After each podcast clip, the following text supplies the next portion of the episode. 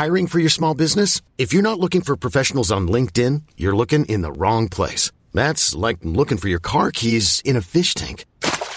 LinkedIn helps you hire professionals you can't find anywhere else, even those who aren't actively searching for a new job but might be open to the perfect role. In a given month, over 70% of LinkedIn users don't even visit other leading job sites. So start looking in the right place. With LinkedIn, you can hire professionals like a professional. Post your free job on linkedin.com slash achieve today. Jacob Marley is dead. This must be distinctly understood, or nothing wonderful can come of the podcast you are about to listen to.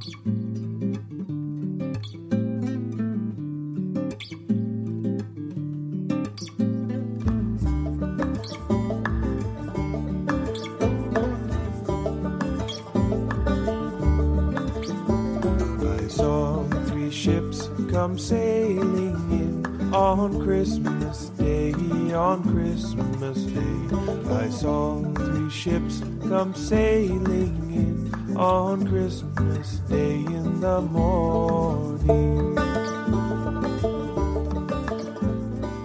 So I saw Eternals. That was pretty good.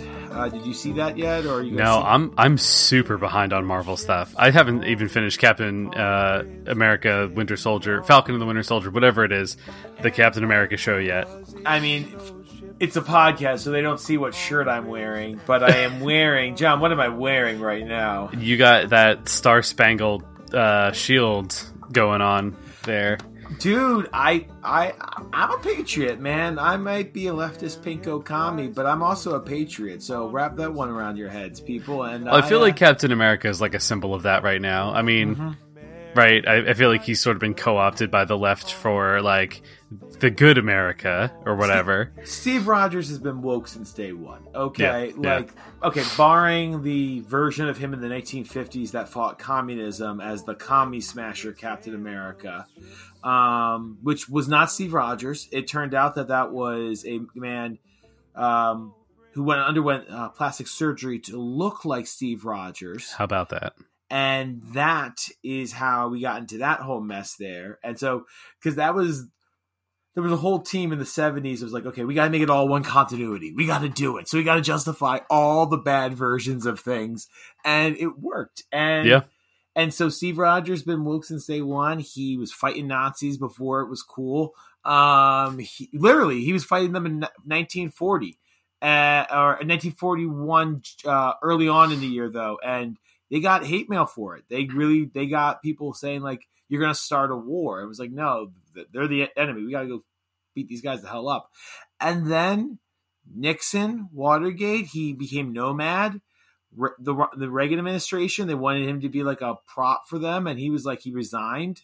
And that's where you get the guy who's in Falcon and the Winter Soldier is introduced in that storyline Yeah. and he's always the one to fight for the little guy and he stands up for what america could be rather than its government wherever it is at that time and he is the best version of himself which may be this version of a christmas carol Yes. Oh, Get we're back, there! baby. We are back. Woohoo! Oh, th- I was like, here it comes. I can Yeah, feel it coming. It was like it was like when you're out on the ocean and you feel that wave coming that you're just gonna ride right into the shore and you know this is the one you're gonna catch. oh It's a yeah beautiful thing. I mean, I don't know because I almost drowned like five times in the ocean because I can't swim worth a damn. But I know what you kind of mean. I saw it on your face while I was getting it, though, John. Yeah. I was like, I like, oh, he, Jimmy's gonna do it. He's doing it. He's doing it. I was like, yes. Well, uh, welcome to Jacob Marley is Dead. This is a podcast where we talk about the storied history of Captain America, but mostly we talk about a Christmas Carol. And boy, howdy, are we talking about a Christmas Carol tonight, James? Woo! This one is amazing. I, yeah, I, I am your sidekick, James, and this is.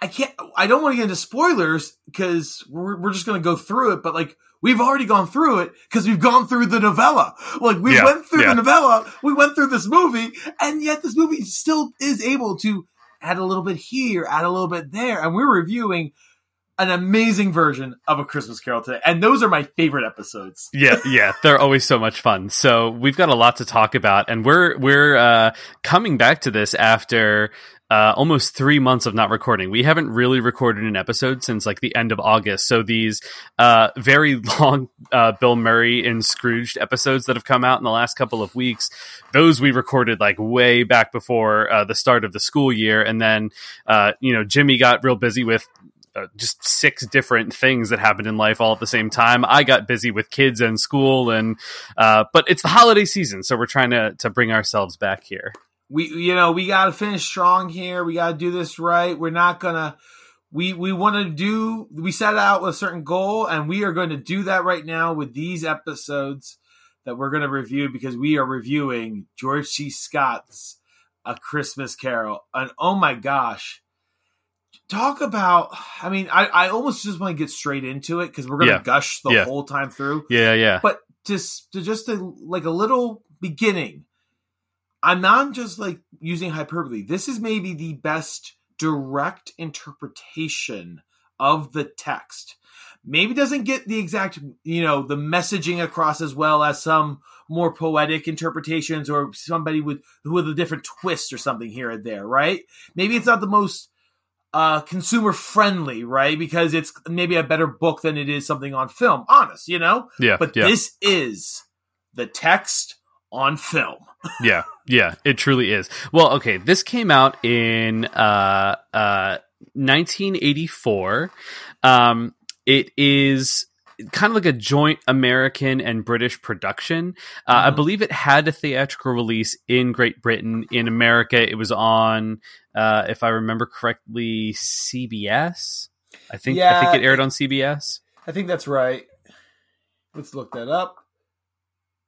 Boop, boop, boop. Um, while Jimmy's looking it up, it was directed by Clive Donner, who was kind of like a new wave British director in like the 60s and 70s. Um, he's known for like a lot of things, probably most. Um, I guess the thing with the most name recognition aside from this would be What's New Pussycat with Richard O'Toole. wow, I I've never seen that movie. Have you? No, no, no, I certainly have not. Yeah, so like Jimmy was saying, it's like a pretty straightforward, like we are going to take the text and bring it to screen um, as accurately as possible. But I do think what you were saying is also true that it, it kind of does bring its own um, its own nuances that I think really elevate it above some of the other more recent adaptations that we've watched. Well, there's definitely one person who's really laying in some interesting choices here, and we'll get into that because. And that, that's the main course right here, as it is Yeah. with most versions. But we'll get into that when we go into the, t- Yeah, the yeah. movie. Uh, one more fun fact about Clive Donner before we start. Uh, he was an editor on the 1951 film with uh, Alastair Sim. So this would be uh, like at least his second kind of uh, uh, approach to this story. And I do think we see some Alastair Sim DNA in both the the approach to this, the way that um, Scrooge in particular is portrayed. Mhm. But we'll talk about that. I was getting those vibes as well. And uh, just to confirm, yes, it was produced and broadcast on for CBS uh, December seventeenth, nineteen eighty four. Now I have the David Bowie song 1984 in my head. Let's get to the movie. yeah, let's do it. Let's do it. Um, so we got a we got a lot to talk about here. So, um, this is Jacob Marley is dead, and we are talking about 1984 as a Christmas Carol. In those ships, all three, on Christmas Day, on Christmas Day? And what was in those ships, all three, on Christmas Day in the morning? Uh, we open on a shot of a street in Shropshire. This was shot on location in Shropshire, England, which is like a like a small town. I think it's like seventy one thousand people. Mhm. Um, it's kind of like a preserved market town from like the medieval ages. yeah. Um, it, it's it's very beautiful. I mean, it's got everything that makes it feel authentic because it is. Yeah. Uh, but it also doesn't feel quite as because it's a town as clean as some sets would. Yeah, I would. I I- I had the thought looking at some of these scenes that uh, we talked about, like the high production value in the Guy Pearce version, and how like we never. I'd never thought we'd see something that high quality, and I'd kind of forgotten like how authentic the production in this version was. Yeah, I'd never seen this version, or if I had, it it was lost in my memory. Yeah. This one holds up. I Yeah. mean, Yeah, it was great for 1984 on production wise the costumes the sets the lighting actually. We'll get into that more on. But like that all holds up and but it actually holds up today as well. It's i Mhm. mean not as well as certain other pieces and certain techniques or whatever but man this is pretty good. Yeah. Um, so we start off with actually like this sort of eerie music. There's like a, a funerary bell playing, right? There's a carriage going through the, the streets of foggy London town. i'm not doing it um, and and this like really eerie music, and then we get the the opening narration line. Old Marley was dead. I think Fred is the narrator in this version. yeah fred's the narrator and we'll get to his performance when he enters the scene Yeah. Uh, by the Yeah. way i'm really going to be liking that okay Yeah. Oh yeah. Yeah. We'll talk. We'll talk. Um, but he he delivers the line. It was pretty well said, and we get these amazing little cutaway shots as over this narration of like little acts in London, like in the marketplace. Like there's like a goose coming down for on a string. There's these children playing around the, the band that's coming out of the fog, which really sets the ghost feel of the story early on, which is always great. With Marley is Dead's a great opening line, but visually connecting that to something also eerie and mysterious, yeah. and that's great too. Yeah, yeah, it's really good. Uh, the theme song of this movie is uh, is the song. It's actually called "A Christmas Carol." It was written for this movie, Mm. um, but it's written in the style of like an old fashioned um, kind of like Christmas Carol, almost like uh, you know our our theme song. I saw three ships, or, or or one of those, and that It- sort of tells some of the story of this guy who was like uh, kind of uh, uh, an angry person who only goes to church on Christmas Day and like asking you know God for mercy and to change his heart. So it like sort of tells some of the themes of the story in the song, which I thought was cool.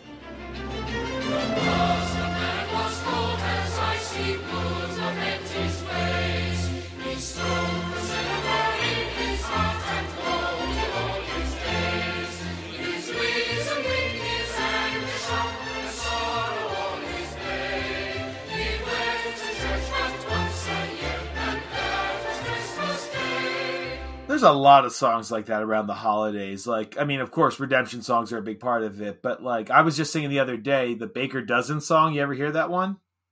Uh, maybe. It, it's weird. It's about a guy who's got a bakery on Broadway. Once an old woman comes in, wants an extra one for a baker's dozen. He's like, "No, take your twelve Santa Claus cookies and get out of here." Santa Claus shows up after his bakery's gone to crap because the woman cursed him, and it's like, "During the holiday season, be giving to people."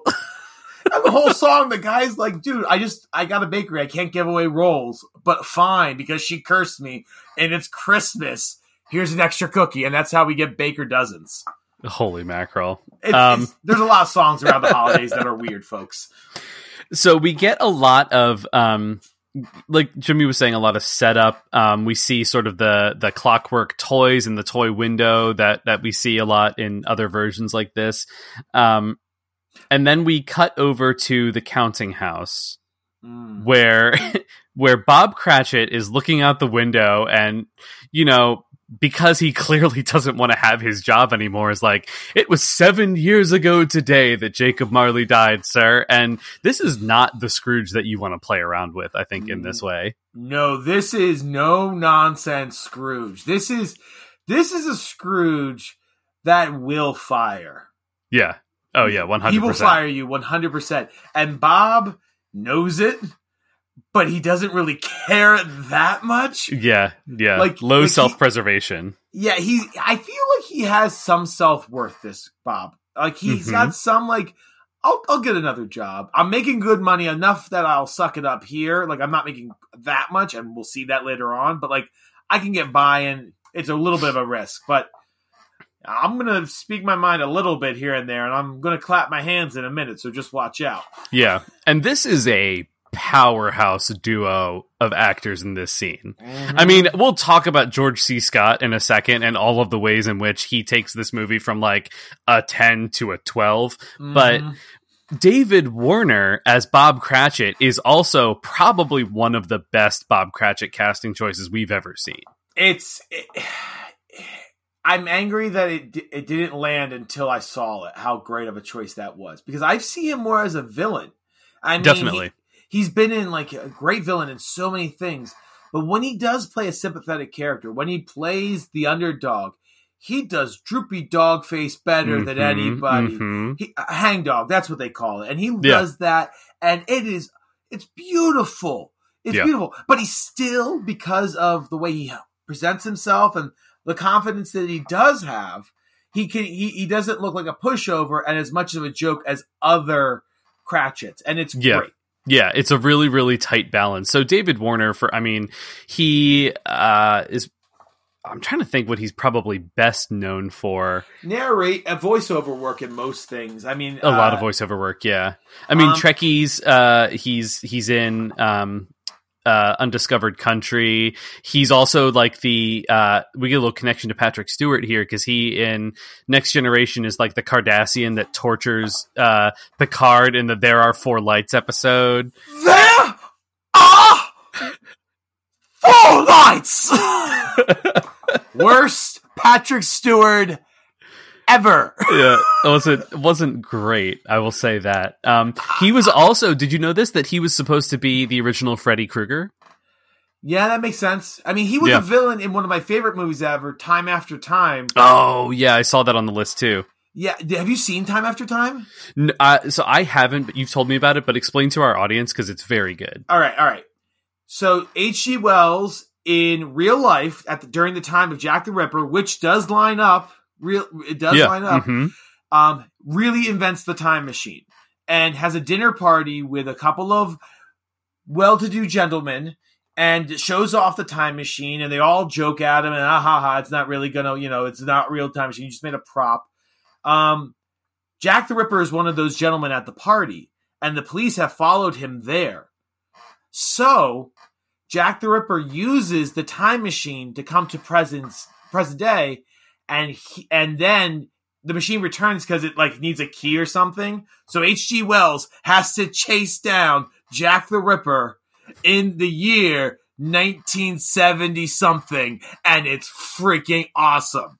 It's uh, what's her name from Back to the Future Three? Mary um uh, Steenburgen. She play. She's in Yeah. it. She's she's the audience like POV character dealing with these two time travelers. She's Sure, yeah. amazing. It's John. We need to watch that movie. You really I mean, like yeah, like yeah, definitely. Um, so yeah, so uh, David Warner as Bob Cratchit is great, and then we have George C. Scott, who, um, his Scrooge, which I'm sure we will talk about at length over the course of recording this, is, um, no nonsense. I mean, more no nonsense than any Scrooge we've seen. I think, including Alastair Sim, who I think was probably like would now be, I say, second place in terms of no nonsense Scrooges. yeah. Sims is up there, but this guy's like got a country mile in between him and Sims. yeah, Like, super intimidating. It's it's an it's it's contained rage. Yeah, yeah. Every moment is a moment where this man just can go. Yeah. and it's beautiful and terrifying to watch. And here's the thing: we've seen like grumpy Scrooges, and we've seen sad Scrooges. I think he might be our first really like angry Scrooge, like Yeah. angry and bitter. Like, I mean, it's always a, it's always the serpent eating its tail of despair with Scrooge. Like Mm-hmm. Yeah. that's the like you know he did it himself, so he's mad at himself, but he can't really be honest about himself. But that's why he's upset with himself. yeah, Here he's mad at himself. Yeah. It is he hates himself, and that pours out to the world. And it's Scott is. I'm just looking at his face right now, freeze framed.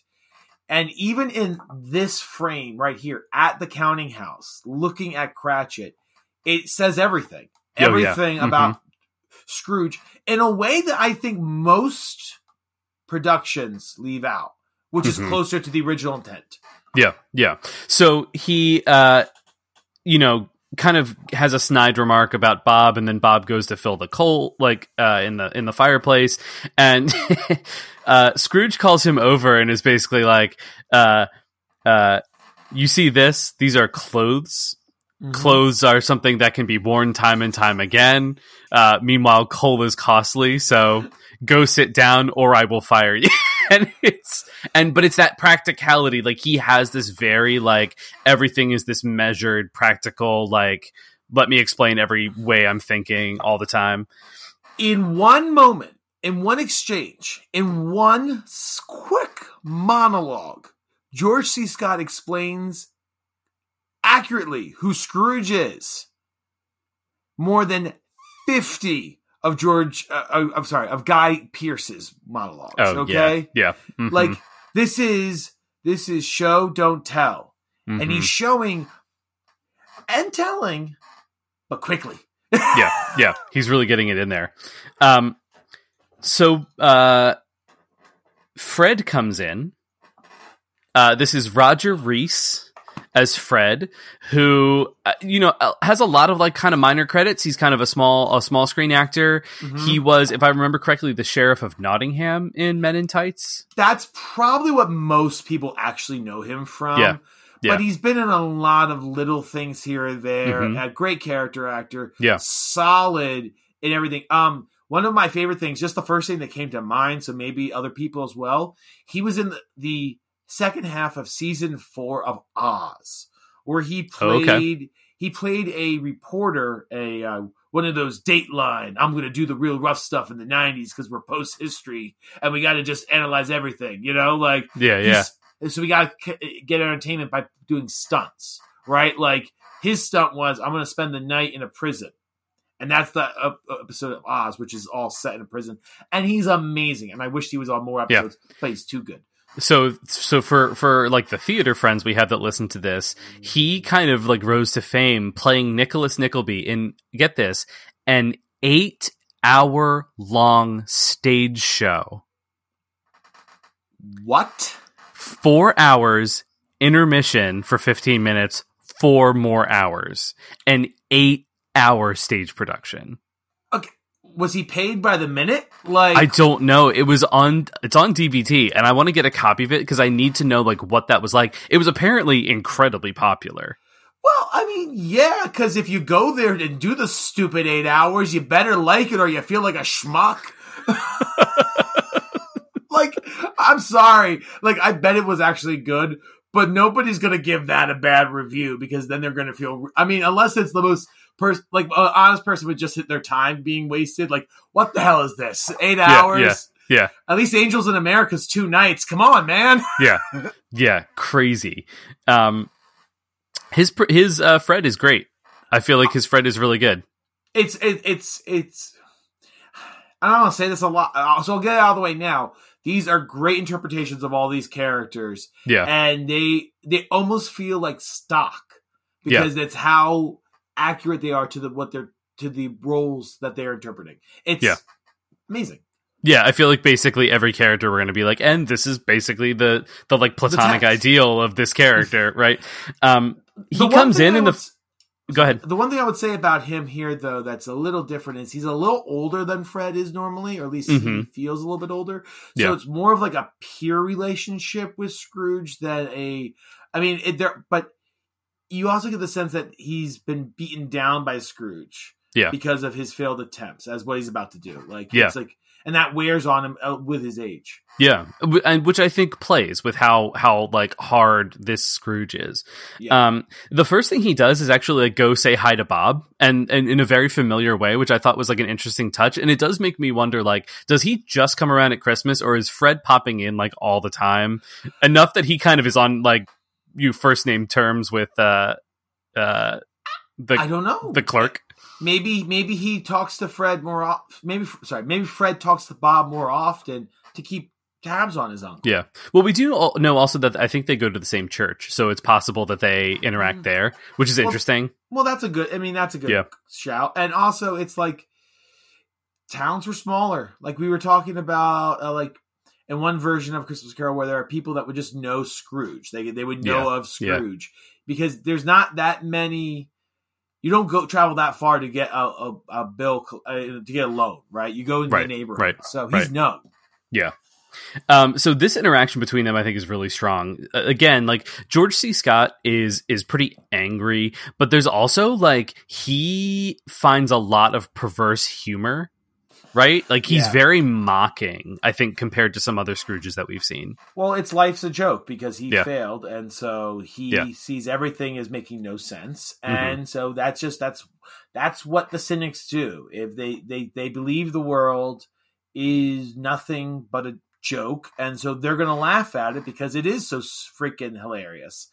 Here's an interesting thing. They make a minor change to one of the lines. So uh, Yep. you know that line where Scrooge always says, like, I'll see you in hell first before I come Mhm. to dinner? Yep. In this one, Scrooge says, I'll see myself in hell first, which I think is very interesting. It's like a little prescient, like, oh, you will. Yeah. Right, and also maybe it's also he knows Fred isn't going. Yeah. he knows he's Oh, going yeah. to hell. Yeah. He knows he's going to hell. Fred ain't going to hell. Interesting. Interesting. Even though he's such a sap. Well, I Um, mean, this guy is this Scrooge is not really. He lies to himself, but he doesn't lie about the world. It's a cruel, corrupt version of it. Like I said, a cynical version of it. But he doesn't make any statement, and then like he doesn't know. We'll get to it later, but like he doesn't know certain truths. Yeah. he has to be shown the truth, and maybe that's yeah. Yeah. That is a big thing with this is like his willful blindness to the plight of the people around him. Right. So he's he's ignorant. And so Yeah. that that just but so he doesn't feel wrong in anything he's doing and he's just speaking his warped truth. Right, exactly. Um, there is a moment here that I think is one of a couple moments in this production that leans like a little bit too hard into sentiment. Like Mhm. Fred's speech in this one, I think, is particularly saccharine. Like it's it's really leaning hard, and I think it may not be his performance so much as like the music that accompanies it, the way that it's filmed. It's a little sappy. I had that exact feeling in the moment. I was like I almost felt like I was listening to like 90s like R&B where there was like a song that was really good and somebody was l- singing the chorus, right? But then one guy was just talking over her the whole time. Like Chris Rock did this bit about one time and it's always rung true to me whenever I watch a movie and somebody's giving a great monologue Yeah, and you want them to not have to compete with a score that is taking away from the scene. And every Yeah. time I hear that or see it in a movie, I just hear Chris Rock yelling, Will you let him finish the damn song? Will you let him just finish the damn monologue? Like, like, will you just let the man talk about Christmas? And it's a beautiful monologue. The words are timeless and true, and you don't need yeah, and it is just the Dickens language. I mean, the majority of this movie is straight out of the Right. original text. you don't need to bump up perfect. And this is one of like I'm not saying everything in a Christmas Carol is perfect. It's pretty darn good. But Yeah. this what what it what Bob what Fred is saying here is and I think I've said this on a previous episode is the modern 21st century interpretation of Christmas. Yeah. The the, Yeah. the heart of it on a mainstream level. And Yeah. and it there's a reason why that has worked and why no sorry let me back that up. There's a reason why it lands so well because we connect with it. Yeah, totally. Um, so Fred leaves, and we get uh, I'm I'm going to call it Chekhov's pocket watch. Scrooge has this. Scrooge has this uh, this pocket watch that definitely plays jingle bells. Right, this guy who hates Christmas more than anyone else has a pocket watch that plays jingle bells. Yeah, yeah. It's I'll see if I can get the sound and drop it here because it's 100 percent jingle bells. Idiot. And he's made me late to do so. Um, so and his thing's going off because he is a he's a commodities trader in this version, right? So his business is is commodities trade um, rather than money lending or you know other things we've seen. So he has to go down to the exchange, which is very Alastair Sim. We talked Mhm. about that, like that's part of his business day. Um, and he tells Bob, like, don't you if you lock up before seven o'clock, I'll know. I was and to was- his credit, Bob Yeah. doesn't. no Bob. Bob's not Bob. Bob will stand up for himself, but he'll follow rules and instructions. Like Yeah. he he's he's a good he's a good employee even for this scumbag. And so Scrooge says, "Don't leave a minute early," and then leaves to go to the. And then who does he see outside the uh, shop? Yeah. So this is, I think, one of the strongest choices that this version makes, which is to really put a lot of emphasis on Tiny Tim. And this is one heck of a Tiny Tim. This is. I, I, I'm not going to bury the lead here. This is Tiny Tim. Yeah. Th- This Yeah. is everything you want in a Tiny Tim, and then some. Honestly, like we talk about the Guy Pearce one and the uh, the actor they picked for Tiny Tim and that, and you know, great performance, but just dragged down by everything else around him. In that, Yeah. right? Yeah. Yeah. like like a good athlete on a bad sports team because Yeah. of draft or something. So you got here an amazing Tiny Tim and an amazing version of Christmas Carol that bumps it up even more. Yeah. and Yeah. he's he's standing outside the counting house, waiting. It's not the counting house. He's standing outside the office, waiting for his father as Scrooge passes him. And Yeah, awesome. yeah, yeah, and it's great. So he's this like really tiny, like wafy kid with like his little blonde bowl cut, and they've definitely like put a little white powder on him, and they've like darkened his eyes. Like he looks a little sickly, and he's little. I mean, this is a young actor. I didn't check to see how old he was when they filmed this, but Mhm.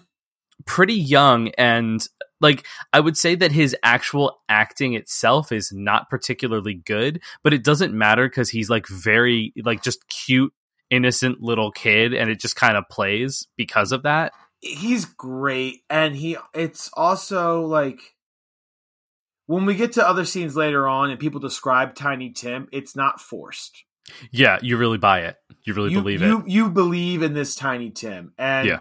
like on one hand it, like when in the animated one when the water gets Scrooge dropped an entire bucket of water on the Oh little my tiny gosh, Tim yeah. in that version. Anyway, um, moving on. Can't get onto that beat again. Yeah. Um, but like in that one, you're like, what? that's stupid. You would he wouldn't be out there. But Yeah. because of how this Tim presents himself and like performs in this version, you do believe it, and it does make sense, and it's Yeah. the right choice to have him Yeah. there. and they have like a little interaction here. So to to your to your theory that this is all the dream, right? I think this is this is a strong contender for like dream theory of Christmas Carol because Scrooge sees this mm-hmm. kid and he's like, "Stop begging on this corner." He's like, "I'm not begging. I'm Tim Cratchit," and he's like, Yeah. "Well, you're waiting for your father. You're gonna have a long wait, right?" Right. And but Scrooge gets to be eyeball to eyeball with this kid and see like a little piece of Bob's life, which he may then be able to extrapolate from like the rest, I guess. I was a wrestler back in the day, and while I couldn't do backflips back then, I can do backflips now when I see this scene and the dream theory is like that's totally what they're doing in this version. Like other versions, it's me interpreting that or them leaving it ambiguous. I think this movie leans very heavily onto the dream theory. I, th- Yeah. I, I and I think this is why. I think this scene is here for that. Like think about like if that is the the, the intent. What could cause Scrooge to have that mental breakdown? Another crappy Christmas when he lo- when even if he doesn't acknowledge it, that he knows that that's when he lost the love of his life. Spoilers, Mhm. and he comes face to face with this kid, Tiny Tim, his employee's son. Look at the state of my employee's kid. Yeah. If he has a soul, he'll have a he'll have an epiphany. Maybe maybe he'll have a night of torment in his dreams, and then he'll turn around. It's believable then. Yeah, yeah, totally. Um, so he ends up at the exchange, and uh, this is a great scene because he's got these guys who are like, basically, he had offered them a deal. He's got like a, he's got a, um, I don't know what you would call it, but like a shipment of corn or like a barn full of corn that these guys want to buy. And he quoted them one price and they didn't take it. And then he comes back and they're like, we'll take it at the price you quoted yesterday. And he's like, nah, the, the price has gone up. You're going to have to meet my price if you want my corn. And what's interesting about this is they're like, well, the poor will suffer. Like, we'll have to charge more for it when we sell it. So even these, these, 1% pieces of crap at this exchange are thinking like how will this impact the people who are badly off And yet, they're still going to charge as much as they can to make a profit. Yeah. Which is a, su- like, they're not the, it's showing Scrooge to be the worst of the worst. Yeah. But it's letting you know he's not the only one. And even these Yeah. people that are helping out, they're still, you know, they're not thinking of the, like, look, Yeah, because they still it- buy the corn. They still buy the yeah, yeah sport. They still buy the corn, and they're still going to sell it at, a, at, a- at for profit. You know, but damn, man, like this is a really good version of a Christmas Carol. yeah, Like, yeah, it's really good. A great scene. And I love this. I love the moment where he like they go over to to debate, and he steps aside, and he's just got that look on his face, like, yeah, they're gonna pay it. they're gonna buy it. and again, not to beat a dead horse here, but Guy Pearce, with all his smug Machiavellian manipulation, Yeah. wasn't as successful or as cool as George C. Scott. yeah, Jo- yeah. George C. Scott is like, oh my he is a very cool Scrooge. He, He is. is- He holds himself with act like he doesn't like slouch. He's Yeah. like he's he's erect. He's Yeah. like he's he's upright. He's this tall, imposing figure. So And, I like- think he he's like the perfect marriage too. I think of like that element of Alastair Sim, who was Mm-hmm. a very like self assured and intimidating Scrooge, with a little bit of that Seymour Hicks like sad sack, and you mar- marry those two together with this like world class actor in this role, and it's just chef's It- kiss. Man, it's and again, these are probably those are probably versions George C. Scott watched. Oh yeah, one hundred percent. Yeah, You know, like it's. I mean, Yeah. And we So- haven't watched like Reginald Owen. That was like kind of a big American version, and I'm sure there's some elements of that here as well. all in good time. But Yeah, like yeah. it's this was a I tell you, man, th- this this scene here was just an amazing choice, and it's. I guess the reason why I'm harping on it is this movie doesn't add much. We Yeah. see a lot of different versions where they add scenes that never existed, or they rearrange things, they change names. This one, like we've been saying, it keeps it very close to the text. So when they do make a choice, and it's a great choice, it's amazing to see somebody match Dickens Yeah, And, like, totally. and elevate. Like I said, it's not it's it's timeless. It's not perfect, but to elevate something that is near perfect is wonderful to see. Yeah. Uh, speaking of nearly perfect, so the charity collectors are here at the exchange, right? And one of them is Michael Gough, who is Alfred from the first four Batman movies. Yeah, man. He he, He brought his eyebrows. he brought a lot to this performance. We're gonna get into that. Um, he um, he it's it's so weird to see him not as Alfred. Yeah. Like it's like for those that don't know, the original four Batman movies for people of like mine and John's generation, like this was like the Batman series for like eh, for the '90s and the right up until as soon as Batman Begins happened, it was like okay, now we get how we can do Batman. He was one of the few consistent things in all four of those movies. Batman changed for three out of the four movies, but him and Commissioner Gordon were like the only two things that stuck around the whole damn time. Yeah. So mad respect to this Alfred. Um, Yeah. My first Alfred, and um, he's giving a performance with some very interesting choices, or just a very I don't know. It's a very I don't know. I felt like his performance was a little. I don't say over the top, but it was very loud. I, Like- I would say, yeah, both of these guys. He de- they definitely play it very foppy. Like it's a like these are these are very effete charity collectors. they have I- names. It's Mister Poole and Mister Hacking in this version. that's that's. I Yeah. mean, those are good names for these characters, but Yeah, I don't know. I mean, look, I wouldn't call them like standouts. I guess in like as much as we've gushed over the casting in this, they do what the charity collectors are there to do. Right. And it sounds like I'm really harping on them, and it's no. Nothing is a sunken cost. Nothing takes away from the movie in this scene. It's just like, it's not the way I would have wanted that character to be portrayed. It's not a bad version of it. It's not like a, like a, like, oh my gosh, it drags the whole thing down. It's just like, this is not how I would choose to like, when we Yeah. play the charity collectors, when we are 80 and 60. Wait, why are we one of us 81? How- yeah, how we we're be both 20 years 80 apart? or yeah, right, right, Yeah, right. yeah. Okay. You're not that much younger than me, damn it. um, but uh, when we do it, we'll have choices, and I, I but I don't think if we- whichever one I'm playing, I'll go with a fop type of thing with it. It's not Yeah. a bad choice. It's just not my preference. Yeah, it's just a choice. Um, he's very sarcastic to them. Like the whole question of like, are the poorhouses not working? Like all that stuff. He really like deadpans it, and it works really well. I wonder if he was. I wonder if the intention was that Scrooge was put off by them. that Scrooge is like. oh, I the- think I, I think that he's supposed to be a little irritated by them because he's definitely not that personality type. He's very prim and proper. right, and I think so. Maybe it is the right choice. Maybe I'm a schmuck. Yeah. Yeah, I think it, I think it does contrast well with like his um his dry, matter of fact, slightly sardonic kind of take on the character. like a mooding, brooding, like Batman type of a character. Okay. up against an over the top like joke. Ah, see, see what we did there? Nothing. yeah. Yeah. Um well, Bob closes the counting house and, and meets Tim, and we get that a really solid because David Warner's a tall guy, so and with this tiny, tiny Tim on his shoulder, it's very, very convincing. I mean, it's like they stepped out of the book. It's genius. It's actually an. It's oh, it's. How do you make Tiny Tim look look smaller? Cast Andre the Giant as Yeah, Bob yeah, Cratchit, yeah, yeah, yeah. and it, and he can do things that Bob Cratchit should do Yeah. in all the productions of this move of this book and as a movie. You know what he does? He picks Tiny Tim up, Yeah. and puts him on his damn shoulder. Yeah. He does and doesn't that. and doesn't look like he's it should Gonna- be the other way around like in Right, the Alastair Sim version oh gosh, Yeah. that that one.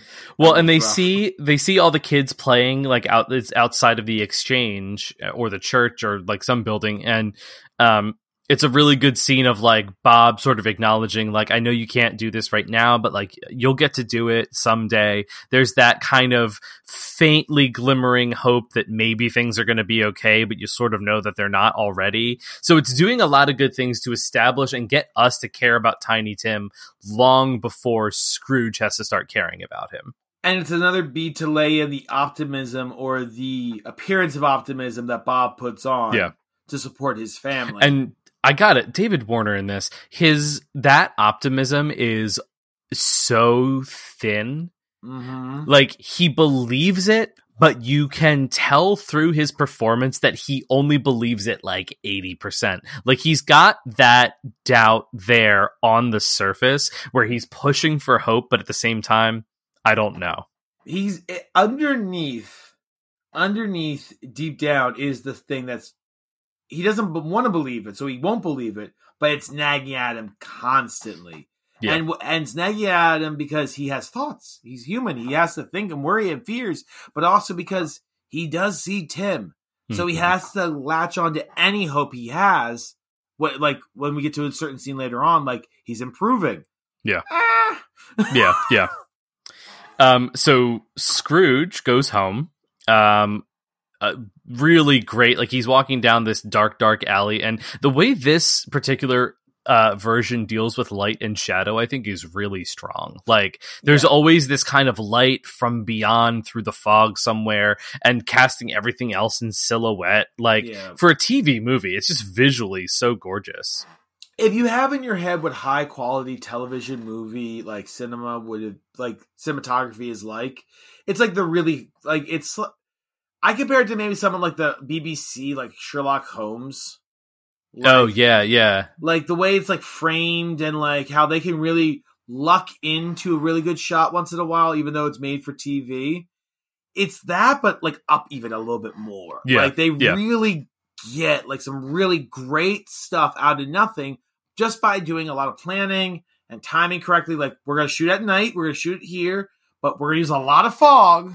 Yeah. and then it's that accentuate the positives thing. Like they really figure out how to make like the stuff work that works. And I mean, Clive Donner is a a known quantity. Like he's a guy with with an actual pedigree in terms of direction, so it doesn't surprise me. and and when you can do something that you feel like needs to be there you do it like the hearst Hmm. Yeah. Yeah. Let's talk about that. this is a this is i'm kind of shocked it took them 80 years in cinema to get to this point and i haven't seen it really done since. How do you do in so in the novella when scrooge comes home after he's already seen the doorknob scene right? He comes into the house and the hearse comes by and does he in the book wish him a merry christmas or is that just Well, the so- so the the um he in the novella he imagines that maybe he sees a, a hearse going in front of him up the stairs. Right. Which I have I think the only time I've seen that done was was that maybe the Richard Williams animated one did something like that. accurate to the book, yes. Um, Yeah. But then in the uh, thank you very much, Scrooge. Um, right. That one had ha- the guy saying Merry Christmas to him as he went by. That had the one that w- was the stand-in for Cinderella's carriage go through, Right. and it was, Right. it was- again not a bad choice. It gets it in there in a unique way. But okay, you can't do it up the stairs. You don't got the money for that.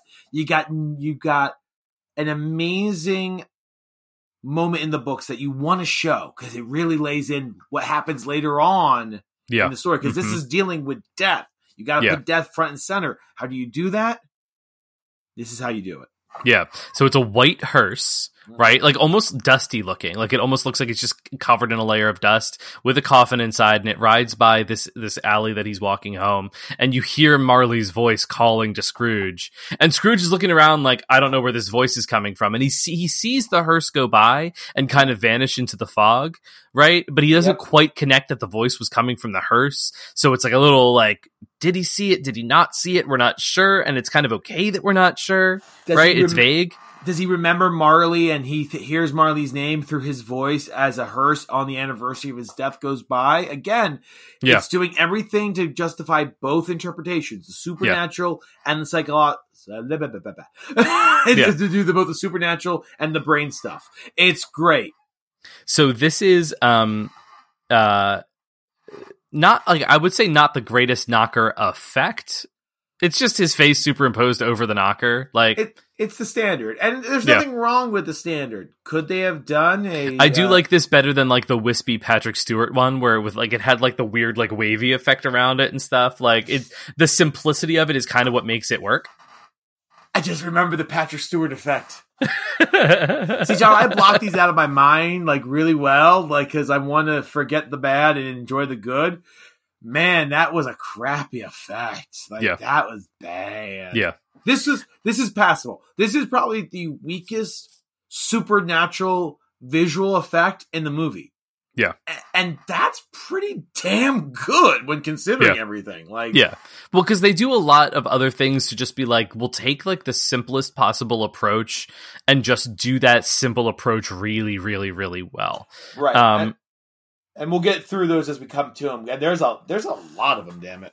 Yeah. So uh he goes inside um after seeing the face and he's sort of like creeping through his house. The music is scary and he's lighting a candle and like looking around. And then he gets up to his room and finally just like triple bolts the door. We see the bolt and the key and the bolt and he's like, "All right." And he settles in. hmm And he's got his gruel there. Oh, that- yeah. that that charred woman left for him, and he's sitting down in the chair, and then things start to get crazy. Well, even before, I so I had this moment of like, this is the first time that I've really been sold on like, even with Seymour Hicks, who basically looked like he was living in like an abandoned house, like this particular iteration of him just like having this like crappy little dinner, Mhm. sitting alone in a chair by the fire, like not even at a table. He's so lonely. Like how lonely the existence of Scrooge is really comes across for me in this version. the while he is scared, right? But this Scrooge is a little I don't want to say braver, Yeah. or more sure of himself, but maybe Yeah. braver. Yeah. Um so he, he's he's I'm not gonna think about it. I'm not gonna think about why I'm scared, right? Yeah. Yeah. And so he's just to go through his day to day life. And George C. Scott, as Scrooge, going through his day to day life is boring, sad, and depressing. And Yeah. this is not the worst set we've seen. That's actually a very good set. Not Yeah. the best set we've seen. But what makes it the best setting, like you're saying, is George C. Scott. He Yeah. is he is selling all of the surroundings. This is a lived in, breathed in house. And why is it so dusty? Because he doesn't use that stuff. He just walks by it and goes to Mhm. bed and eats his food and goes to work. And that's Yeah. all that guy does. And that's all that guy needs to. Well, no, that's not what he needs to be. That's all he wants to be right now. Yeah. Needs and wants people. This is how plots work in movies. So we get um uh, one thing this movie didn't need, I would say, is Marley's face appearing in like all the little tiles around the fireplace, which is something that's like referenced in the text, but it doesn't actually happen in the text. It's like if he looked at all those faces, he might have seen Marley there. It's like vague whether or not it's happening. I It's think a- the effect looks kind of dumb. It's a hybrid of the two different things that happen on the wall. There is Yeah. the images, uh, there are the Bible passage images that are on the fireplace that have moved only once in one version we've seen so far. Yeah. Patrick Stewart one. They had crappy CGI. They were going to use crappy CGI. yeah. Uh, and then this is kind of the only other time we've seen it. And it's not exactly what happens, but it's the Marley and the wall scene. So I'm counting it as two. I'm counting Yeah. this as two. Yeah. What was the other thing? We were keeping a track of Scrooge's dad versus the wall. I think those are the two that we're sort of tracking. Like, where do those things show up? Are we Um, at three or two here? Would we cons- This so we've had two fireplaces, and um, we'll talk about Scrooge's dad's when we when we get there. I, I was trying to- yeah, yeah, yeah. No spoilers. Um, so uh the um the bolts opening on the door are really creepy to me. This whole thing is really eerie, like the bell ringing and his facial acting with like his eyes and stuff really sells like how terrifying this is. The door is also behind him and you can see it in the shot behind him, which is really alarming. it's it because you you're you he doesn't know what's coming so his imagination is just playing with him Yeah. and what we're seeing even freaks us out right like it's like it's and so you're watching him being doubly afraid because it's imagination and we know that he should be afraid because it's what the hell's going on and Yeah. Yeah.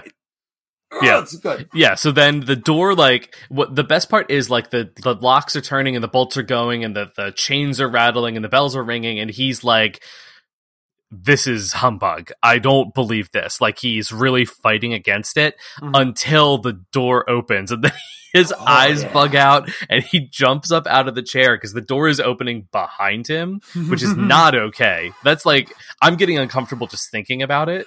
it it's there's nothing more terrifying than when the door opens up behind you and you don't know why it opened up Yeah. And like, it, if you live in a house during the summer and you got windows open or something, and like a gust of wind slams the door shut, and you weren't expecting it, well, get the sh- strongest and heaviest thing standing around you and be ready for action, friends, because there's a burglar in the house. yeah. like, yeah. it's terrifying. And this is Or in this s- case, a very creepy ghost. whoa, whoa, right. Yeah. Hopefully, in real life, we're not fighting ghosts that often, John, or burglars for that. You know, yeah. So we have uh, Frank Finlay as uh, Jacob Marley, who I couldn't find anything like super of consequence that he's been in. Seems to be just like one of those kind of British character actor guys who's in like a bunch of stuff. Um, I mean, there. I mean, there are probably there are probably people that know way more about him and know their know his work, but you could only be exposed to so much media in your lifetime, Sure, friends. yeah. And, but here, great. Oh, I did find out one thing about him in the theater, though. He was Iago in uh, uh Laurence Olivier's film adaptation Yes. of Othello, yes, I did see that. That was that was the one thing I and did see. and I'll tell you what, that ain't bad. yeah. I mean, well, you're a big minute. Iago fan. Yeah, I'm a big Iago fan. I'm not a huge fan of who played Othello in that. Now looking back on it, though. Well, yeah. Um, so uh, this is a lot of things. So I, I didn't really talk about this in the intro. This is canceled. oh yeah, not great. Um, Cut out all the stuff with the Iago. Let's move into the next bit. yeah. So I didn't talk about it in the intro, but this is like the version of a Christmas Carol that I watched growing up. Like after the Mickey one, this was kind of my Christmas Carol. This is like a formative Jacob Marley for me. This guy's Yeah. performance has shaped the way I perceive this character. Um, If you've been listening, he's to great. yeah, yeah. If you listen to the podcast, you know that this is like this is what we want when we want a Marley. Like this Yeah. is this is everything is done at the right moment to Mhm. get the right reaction out of Scrooge. Yeah. It is paced wonderfully well. He does feel otherworldly. He Mhm. does lay in the right amount of fear. and yet very terrestrial. Like he feels otherworldly, but he feels very corpse like compared Mhm. to like Alec Guinness, who was like floating around, or like the weirdness with the like the um uh uh Nick Cage one, right? Like Oh, God, we've seen Marley done like all these different ways. The Richard Williams one was a great example of like a real ghostly Marley, Mhm. right? This one feels very like it's a ghost, but also like a revenant corpse. Um, very, very like physical, which I really enjoy. Yeah, there's a lot of physicality in this performance and the stare. Oh yeah, he never blinks. He Ever. never, never blinks, and His eyes are all like milked out, like he's got like a milky contact in or something. He doesn't really look at Scrooge ever. He's just kind of staring off into like the distance. I'll say it here. He looks like something out of Evil Dead too. Oh, yeah, he is yeah. just grotesque, and he should be like you're saying. He's a corpse. He's got chains that he has to carry around as a corpse. Yeah, I'm sure nice heavy chain too. Now, I, again, um, what I love the most about a Marley performance is the chain. If you don't have a good chain in there, it's not Marley. And wonderful chain work here. Yeah. And I think the thing that really sells it for me on top of all this other stuff is like you really believe the suffering in a way that I think you don't get with other Marleys. Like a lot of Marleys can be either like very ghostly and it's almost like passively ghostly. Um you get like that the Albert Finney one, right, with Alec Guinness, he's almost like a comedy character, Mhm. right? This Marley is in pain and you see it throughout his performance. Like he is suffering the worst suffering imaginable. It's you know what it reminds me of, and if I've mentioned this on another episode, forgive me. It feels like this is the hell of the Our Town universe. Yeah. Yeah. Like, like this is like because it's not that far off from like if you know what I'm talking about in our town. I don't want to spoil our town, but uh, come on. Um, Every high school in America has done Our Town at some point. So right. spoilers like, are off. Yeah, But like how they are in the graveyard, right? At the Mhm. end of it, like that is the same type of afterlife Yeah. that Marley is existing in, but with punishment. And that's ooh Yeah, that's a ten lot. thirteen in foggy London town. God, that's such an in joke. I'm glad the only people who listen to this are like friends that we have who do theater because Oh, otherwise yeah. no one would get that reference. Thank you. Um, so uh, the the way this scene plays out is like pretty standard, I would Mm. say. George C. Scott is very like after he gets over the kind of initial shock, it, he really comes back at him like you, pff, gravy, more gravy than a grave. Like y- you're not real. I don't believe it until we Let's- get that good scream. Th- But, but let's not gloss over. That's a great delivery of the gravy line. Like, Oh yeah, Mhm. it's. Would, I, is it the best version we've gotten so far? Of the gravy line? I think so because I think George C. Scott is the first Scrooge with like the cojones to really like make you believe that he would stand up to a ghost instead of being terrified immediately. I agree. I think I and, and I think it just it so it lands with more of a punch, which Yeah. then gives the scream Oh yeah the ammunition to lay in the even harsher punch. Like, yeah, yeah, and I like that the scream is definitely born out of like he's in torment mhm. and this guy's jerking him around and he's like he's like shut up i need to tell you like it's definitely not just to scare scrooge it's also his own like impatience with scrooge if he wasn't trying to communicate a message with Scrooge, he would just be screaming his whole afterlife. That's the point. So it's like, I got to get this out of me right now to A, smarten you up a bit, but Yeah. B, dude, you don't know what I'm dealing with every second of every part of this existence. yeah Ugh. and we know this is not a redeemable marley he's like it is too late i'm here for you um and he almost is mad that Scrooge has the second chance. Yeah. A little he's, bit, yeah. He, he's he's he's like, all right, you got this second chance. I got no hope. I don't I don't wish this on anybody. I'm jealous. I'm very jealous, but here's what's going to be happening to you, buddy.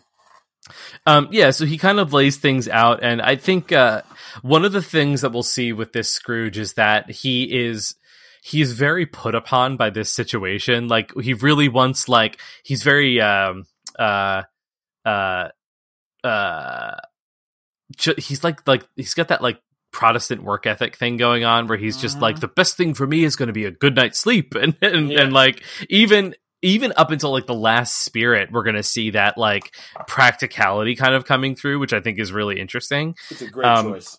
Yeah, it is. So Marley basically, it's a pretty quick Marley scene. He gets in and out. Um, Yeah, which- he's it's it's hey.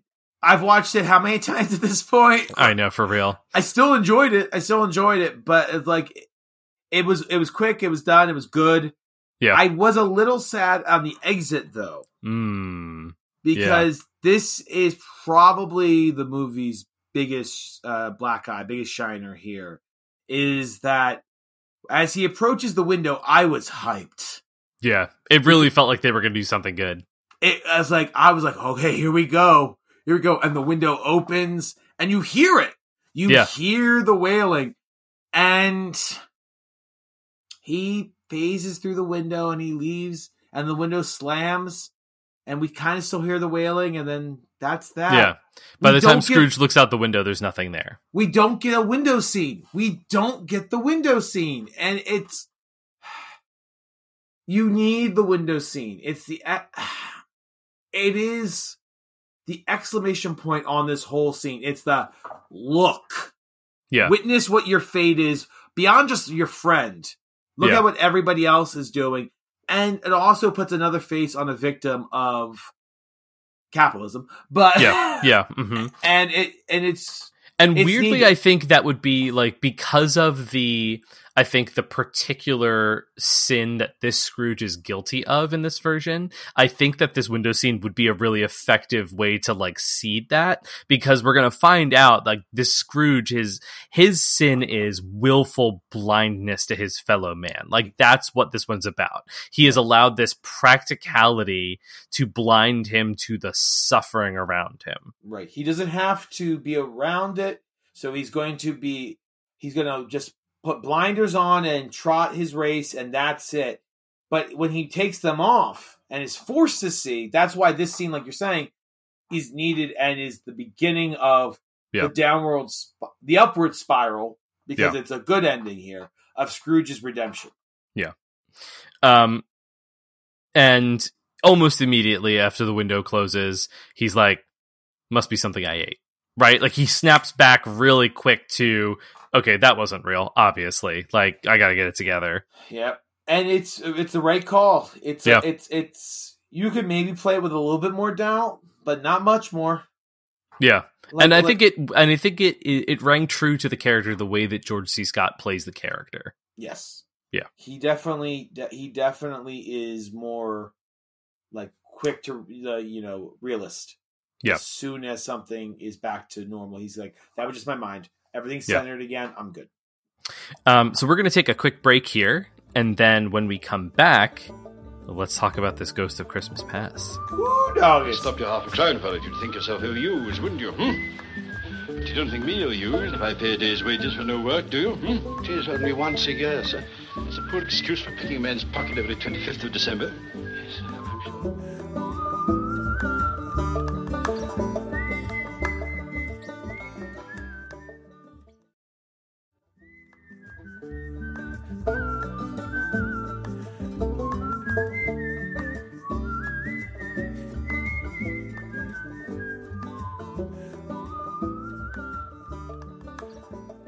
So we are back. We Uh, doggies, by the way. I got that wrong. For all you Beverly Hillbilly fans out there, it's we doggies. Oh my gosh, I I would not know. I don't know that I've ever watched the Beverly Hillbillies. It's it's not. It's, I watched the pilot recently, and the pilot's really good. The problem was in the second episode that they um, Jethro swore on Jefferson Davis that he didn't see something or he didn't do something, and I'm like, Ugh, we doggies. oh, we doggies. well, um, Scrooge is in bed, and we hear the clock chime, and uh, no spirit immediately emerges. So he's like, ah, obviously this was all fake. And then uh, there's smoke, and there's light, and the curtains billow open, and it's David Bowie. Baby said,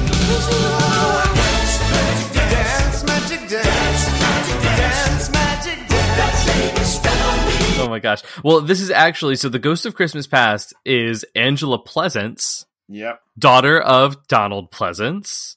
Yeah. Now Yeah. Donald Pleasence is an amazing actor. Like, Yeah. Yeah. And I would say this is a quite good Ghost of Christmas Past. I have like a lot of things I like about this. Um, she definitely has like David Bowie and Labyrinth hair. It's that almost the exact same hairstyle.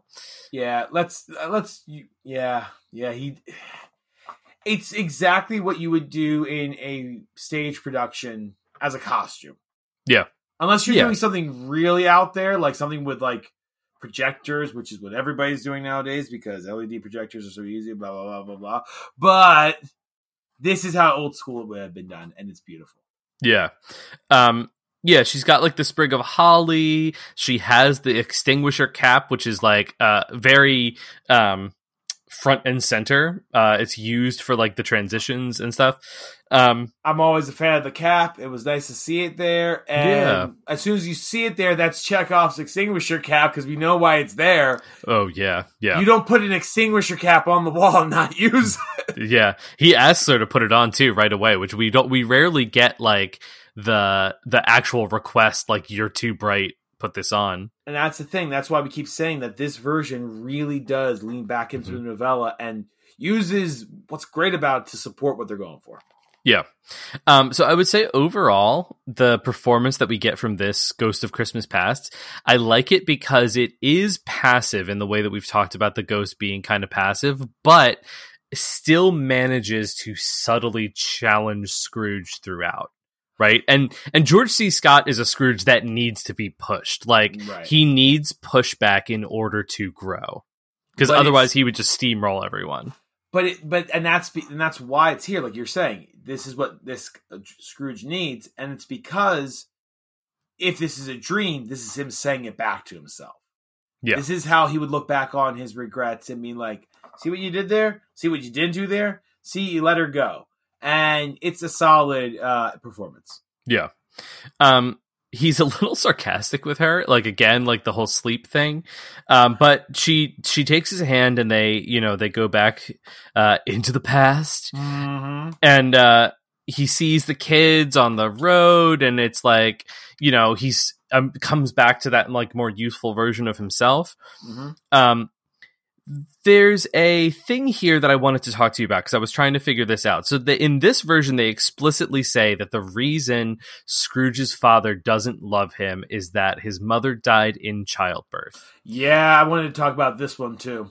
So is so how does this work? Because I I think Fan is younger than him. It's hard to tell because they're both kind of young adults. So maybe she's older. Could be, could be that he got married again. Yeah, I was wondering that too. If she's like a half sister. That's the best. Like, that's like, that's the best answer I had because she's Because otherwise, it's kind of a plot hole. right. But I don't. I don't know if it is or not. Right, and he only saw her like once or twice, but she was always like she she wanted to have a big brother. She knew Yeah. she had a big brother and would either write to him all the time because she wanted a friend or maybe would see him like once a year and it was the best memory of her childhood too. So that's why she I think I think it's the I think it works here. And Yeah. also it it's another good layer for what happens later on in this version Yeah. because um, it would be like, oh, like father, like son. um so a, a big shift in this scene which i found really interesting. So they see young scrooge reading his books right? And and the spirit is kind of pitying him but scrooge is like what do you mean he didn't have friends? He had good old Ali Baba and he had robinson crusoe and blah blah blah. And he's like he made uh-huh. do this boy like he's proud of his young self for his perseverance which Yeah. is a very different take from what we've seen before it's not the like the pity it's it's no this this boy pulled himself up by his bootstraps like right. Well, he's taking the narration of describing how he got by, right? yeah and putting it in and it's so it's the right choice again for this Scrooge, but it might be the right choice on where Scrooge is at mentally in the evening, right? yeah Like Yeah. he's not there yet to be like to I mean, look, we're gonna go through some versions that because in the book let- he cries like in the book he's like poor boy and he cries so Right. it's like this is a very different like this scrooge is going to need to be like whittled down Right. bit by bit he's Right. not just going to break the first sad thing that he sees So for a mo- for like a movie narrative, this is the structure you want. Like yeah first evidence in this, so we're all watching him like that's incredibly sad and traumatic But and he he's sitting there like no this this boy was strong like this he is like, and we're gonna get to it in a little, not too long for after this beat. Like, there's a reason why he would have that, which Mhm. is great location for this moment because like, why would he have that opinion of a child that he lived that childhood? He should know how difficult that would have been for him. Nope, he has to interpret a certain way, and why is that? Yeah. So uh he's older and his sister shows up. And again, like it's it's hard to say which one of them is older. Right. It's a little bit of headcanon here. Like we'll have our own little theories on it, but um she she could be older technically. I mean Yeah. Yeah. But you know yeah. He does call her little fan, which is a weird thing to call your older sister, but like who knows, whatever. So she comes in and it's interesting because she's like, Dad's a lot nicer than he used to be, right? The same thing in the book. But then they go outside and we have a Scrooge's dad alert, Scrooge's dad alert, Scrooge's dad alert. Oh because boy. because we have a doozy of a Scrooge's dad in this scene, who I think like has little pieces of all of the Scrooge's dads that we've seen in like a perfect package to create the George C. Scott Scrooge. so far this is the earliest version of Scrooge's dad we've seen, right? I believe so, yeah. Because obviously the Well, no, technically the Guy Pearce one, like he was a little kid. no, no, no, no, no, no. I mean like when the movie was made. Oh yeah, This is 84. The next one to see it is um the is 2001. Scrooge. No, it's Scrooged. Well, S- Scrooged, but that's you know different version of the characters. Sure, sure, sure. Yeah, yeah, yeah. But, but we have the animated one and the Guy Pearce one for an Ebenezer Scrooge father, right? Yeah, yeah. Those two versions have things that are similar to this version, Mm-hmm. but pale to comparison because you don't mess with the sequel, people. This Scrooge's father is perfect. This is the perfect interpretation of Scrooge's father. I wanted that animated scene in a live action version, and hot damn, I got it. Yeah, I remember thinking that at the time when we watched that one, being like, "This is a lot like the George C. Scott one," and I'm like, "The George C. Scott one really nails it." So, the, basically, the idea is like he runs up, like he's excited to see his father, and his father's like, "Oh, chill, let me look at you. Haven't they been feeding you?" And he's like, "I'm, I'm grown, like I'm a grown man." He's like, "All right, well, we'll see. You're gonna spend two days with us, and then you're gonna go work for Mister Fezziwig." Like, Right. immediately he's like and the the line that i think the line that's so crushing so first of all this actor um nigel davenport uh silas scrooge has- Silas. yeah Silas Scrooge. which i'm almost positive the 2001 version also named him silas and i'm wondering if there's like an iteration out somewhere that has that name i Or have to go back and check now Or they could have just taken it from this one because that Yeah. would could have been the people that were animated or written that version. Scrooge. I mean, absolutely 84, 2000. That's 16 years. Oh, man. So good. Um, so I'm going to say something, and I don't mean this to be rude to any of our listeners who do have this condition, but this actor has a slightly lazy eye, and it makes his stare so um, impassive and inscrutable. So he's already giving this really like hard and measured performance, and then his face, like the way his his his eyes sort of like don't even focus in on his son, like it adds a lot to this performance.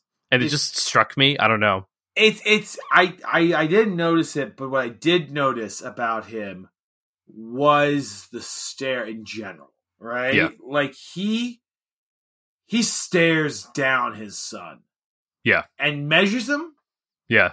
he's feel you know and he doesn't know what his son is Yeah. and he's going to make he's going to put the finishing touches on this boy and make him a man after his own heart and that is a cold heart that is a Mhm. cold-hearted bastard and he sends him to work right away and if not for where he goes to have an apprenticeship as we'll see there might have been no hope for this scrooge Yeah.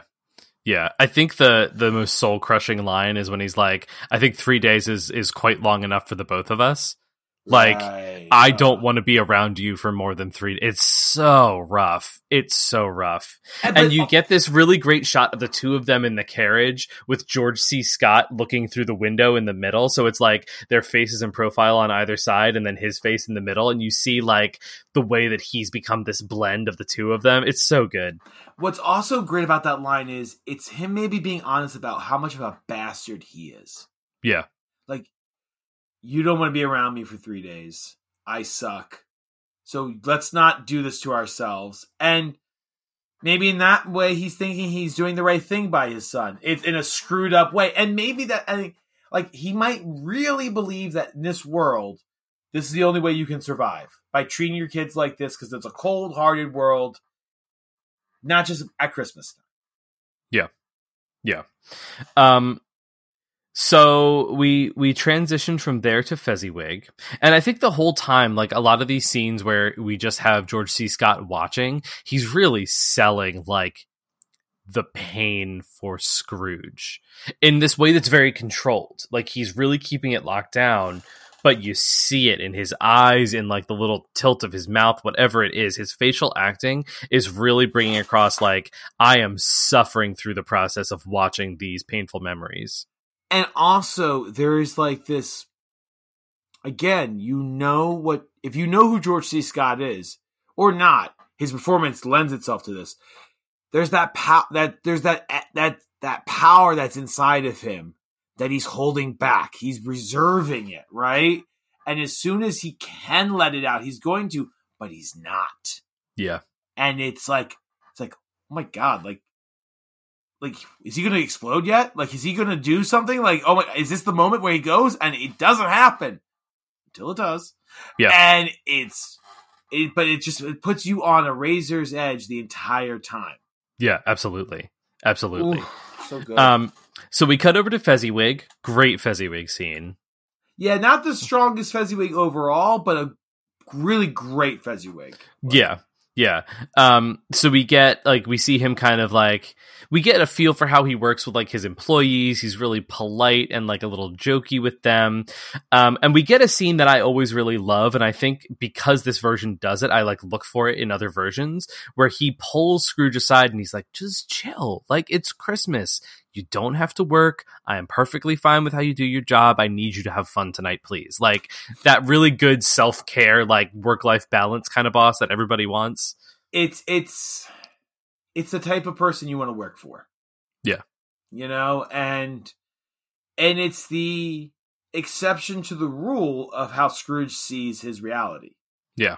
And that's the best evidence that he's living the worst possible life. Is that no, you don't have to live this way. You don't have to treat your employees this way. You know that for a fact because he's right there in your memory treating you with dignity, respect, and cares about you and wants you to have a good time. And oh gosh, it's a it's a good good little scene that when it does happen, I'm very happy to see that moment as well. Yeah. Yeah, absolutely.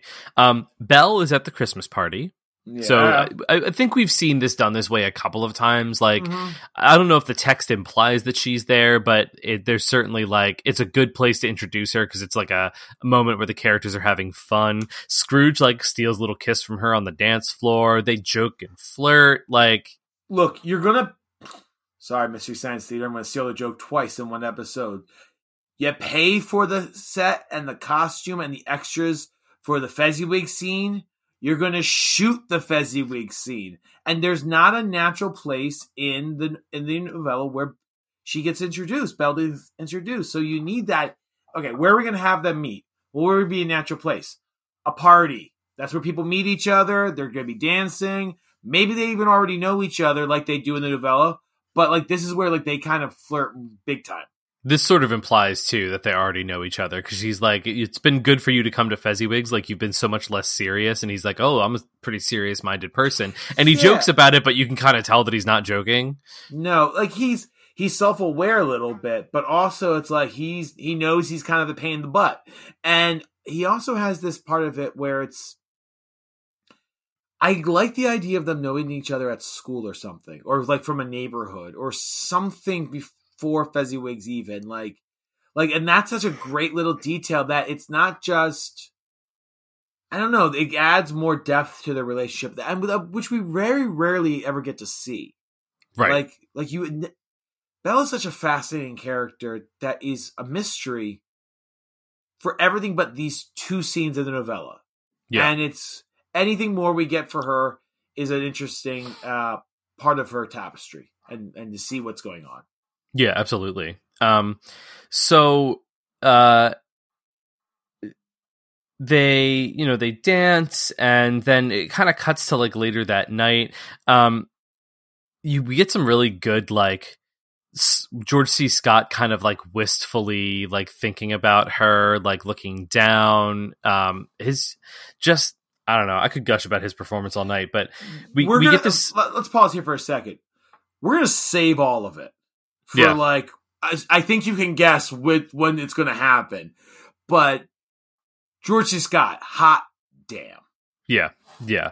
Um, so he uh, that night we see like young Scrooge and Dick Wilkins talking, and basically he's saying like one day I'm going to make enough money and then I'll deserve her, right? So for him, like the profit is about being good enough for her, which obviously we know Belle from every single version of this. That's not what she wants, right? No. But that's what he believes he has to do, right? I, I, I wish I wish it's in a lot of different versions. I wish there was more examples of why he believes that, you know? Like Yeah. maybe it's something the father says in that scene. Maybe it's something that somebody like a schoolboy said to him or something. Like I don't know. I would like some little more of a root for that thought getting in there. But maybe the real tragedy is that's how much society tells you that you have to have money for people to care about you. Sure. And so there isn't a need for that. It's just it's in the ether. That, which well, is, yeah, and and we have that thing with the father, like you know, you're my investment. Like we saw that in the animated one, the the Mhm. Christmas Carol, the movie, right?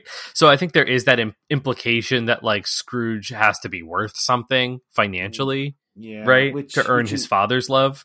which is very a, a great choice for uh, a Christmas Carol, but very tragic um, thing for reality. Like that's just to think about somebody having to think about themselves in that way. It's it's, it's horrifying. It's terrifying. Yeah.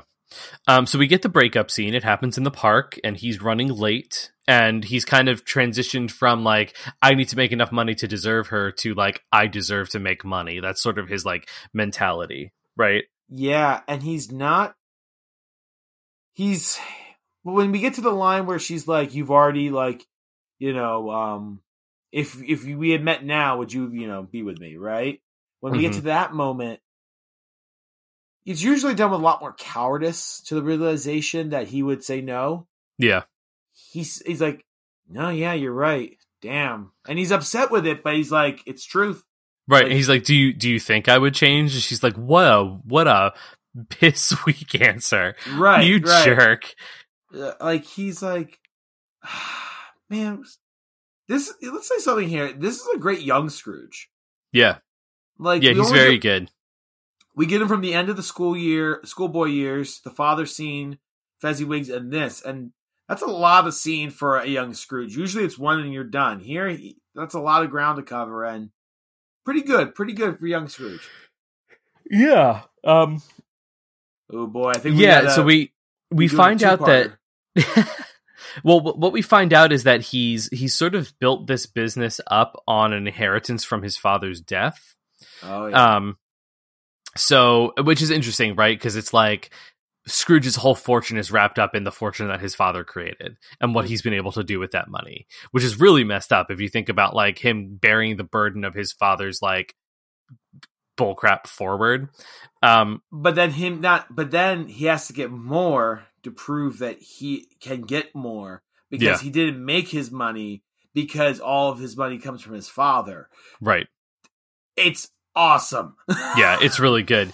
And uh he's like, I almost went after her. That's sort of his excuse. And she's like, Well, the, the ghost is basically like, Well, that doesn't mean anything because you didn't.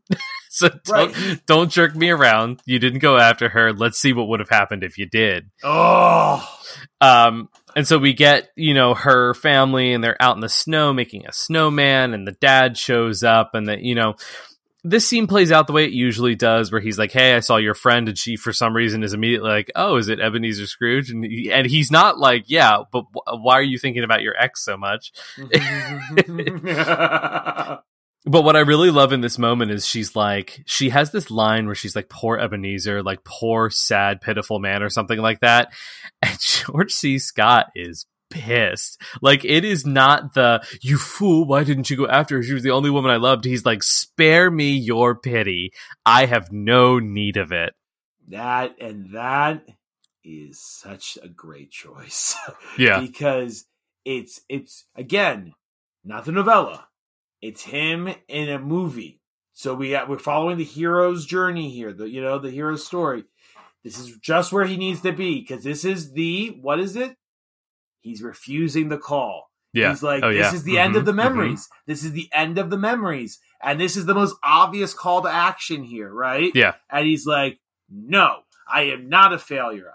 I am I am Ebenezer freaking Scrooge. I have made my fortune. I am a I'm a good man of business. And that's all I will be judged on. Yeah. And and now I will stay on this farm on Tatooine because I've got to help with the harvest. Yeah. Yeah. I'm a moisture farmer.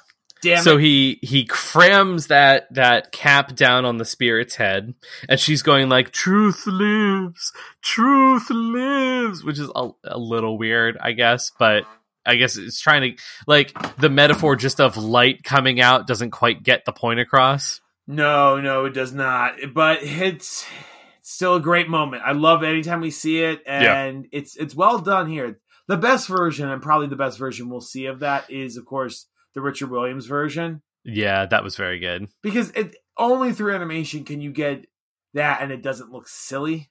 yeah I Yeah. mean, let's be honest. Like, if Yeah. it happens in real life, in real life, it would be so weird that it would not be weird that you're doing it. But Yeah. if but it's not looking good in it. But Yeah. this looks pretty good. and then in favor of your dream theory he kind of wakes up and he's like strangling the blanket and he's doing that george c scott like thing He'll see the big board.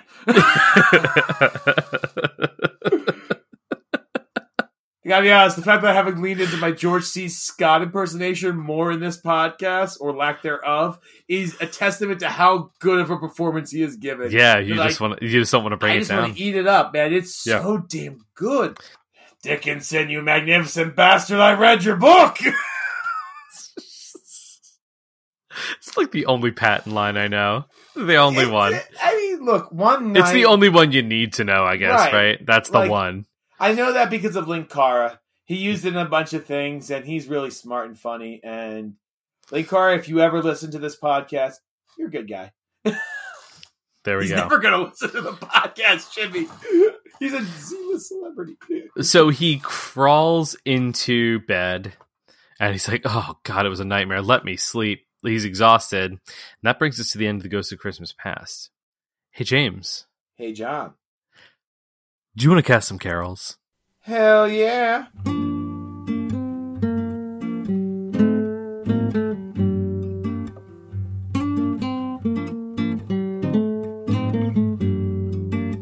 Welcome to Casting Carols. This is the part of the show where we come up with our dream cast for the perfect production of a Christmas Carol, even though clearly it already exists. But I mean, I, I in reality, this is probably as close as you're going to get. But that Yeah. being said, it's always good to you know have your little daydreams of like, oh, this would be the best that, this, and the other. So let's uh let's find out who our best otherwise would be.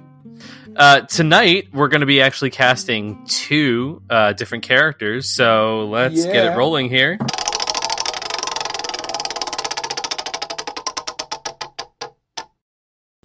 All right, our first one up. This one's going to be fun, and I think I know who I want for this. Is the Ghost of Christmas Future? Ooh. Yeah. Alrighty.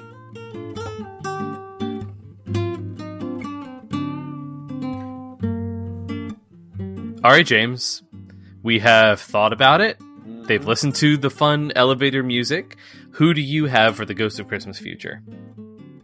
My ghost of Christmas future is.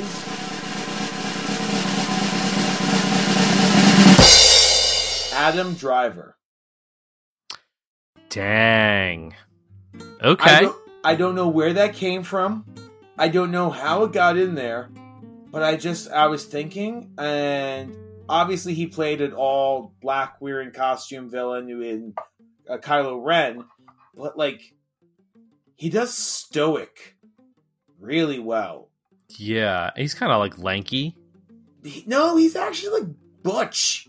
This guy was in yeah, the but he military. well, yeah. I mean, we all know Ben Swolo, right? Like that's a thing. right, but, right, but but but he's tall, like long in Oh, the arms and legs. Yeah, And so, like, he can carry it naturally, but if you want to enhance that through either costume or CGI or however, you could do a thing like I'm imagining almost something out of like in the Marvel Cinematic Universe, Death is represented by a traditional Grim Reaper, a, fi- a female Grim Reaper, Mhm. who sometimes is the skull, right? But then also times is a is a beautiful woman. It's kind of like, you know, like the the the. There's a term for I can't remember, but in art, like uh, death and a beautiful woman like mixing together. It's like what if there was like this is like them constantly together, right? yeah. hmm Anyway, um, I kind of feel like that could be a thing for this guy, where it was like Adam Driver's face is there a little bit, but then it can transition to a skull and back and forth Yeah, and just Adam interesting. Drive.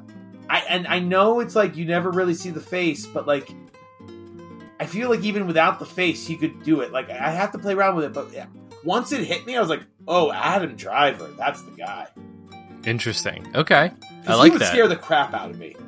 oh yeah, yeah, yeah. He's a scary dude. I'm a Or soft boy. He has the potential to be a scary dude, I should say. Oh yeah, Okay, Adam Driver. I like that. John. Who would you cast as the ghost of Christmas future? So I've had this one figured out for a long time. Um, I've I've been sort of waiting for it to come up. My ghost of Christmas future is Doug Jones, Ooh. Right?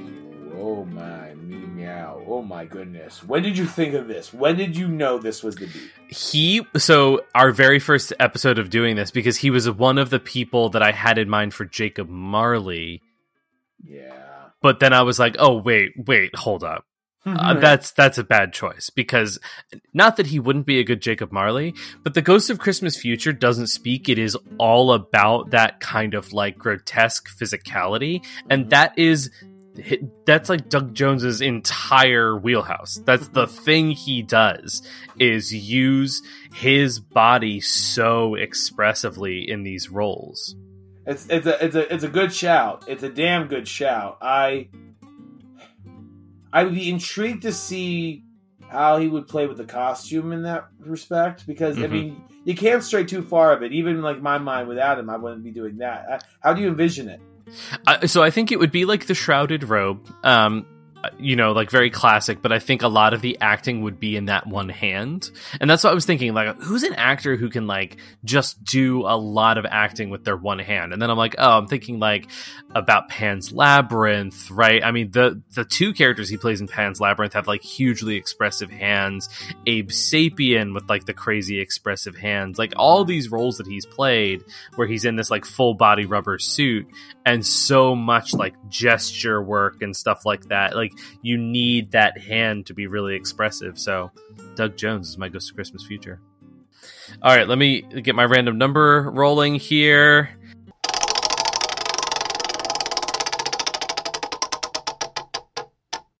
All right, so we actually have a, a two for this time because we're going to be casting the charity collectors. So we got three, really.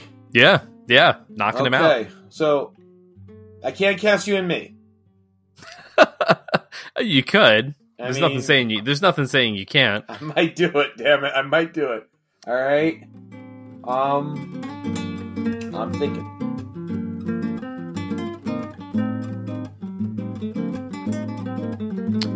All right, so we've had some time to think. James, who are your charity collectors? You're gonna think I'm crazy, but my charity collectors are Charlie Chaplin and Buster Keaton. Man, you're really going with the uh, we have a time machine and can cast anyone we want theory on this one. Look, if we're gonna if we're gonna play with it, we're gonna freaking play with it. And I've been casting mostly comedians in my movie, and for a bit part, a cameo bit part, I don't think there's a better pair of comedians than Buster Keaton and Charlie Chaplin. I love you that. You could say, uh, you know, line, uh, you know, like, line. Pause for a second. I can't say it for right now. What's the team? Laurel and Uh, Hardy. Laurel. and Laurel and Hardy, yeah. you could say Laurel and Hardy, or you know, um, I don't know, a bunch of other two man groups. But in the movie Limelight, Charlie Chaplin and Buster Keaton get to share the screen in a, a really great comedy bit, and they can talk. And Charlie Chaplin actually is, you know, he's British, you know, he so I think Chaplin would be great there, and especially Chaplin as the ones like most of them would rather die.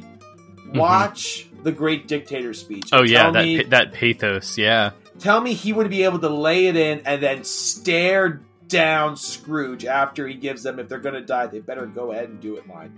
That's Absolutely. somebody that could put the- the fear of God in somebody with a death stare. Charlie Chaplin's got that power. So I, that's my choices. Okay, I like that. I like that. It makes me feel better about my choices also, actually.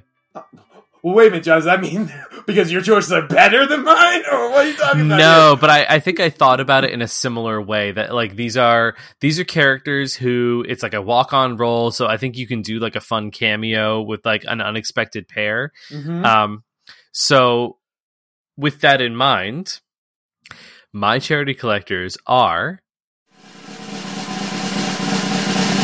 Simon Pegg and Nick Frost. nice, Yeah, very nice. yeah. Now, why and why those two?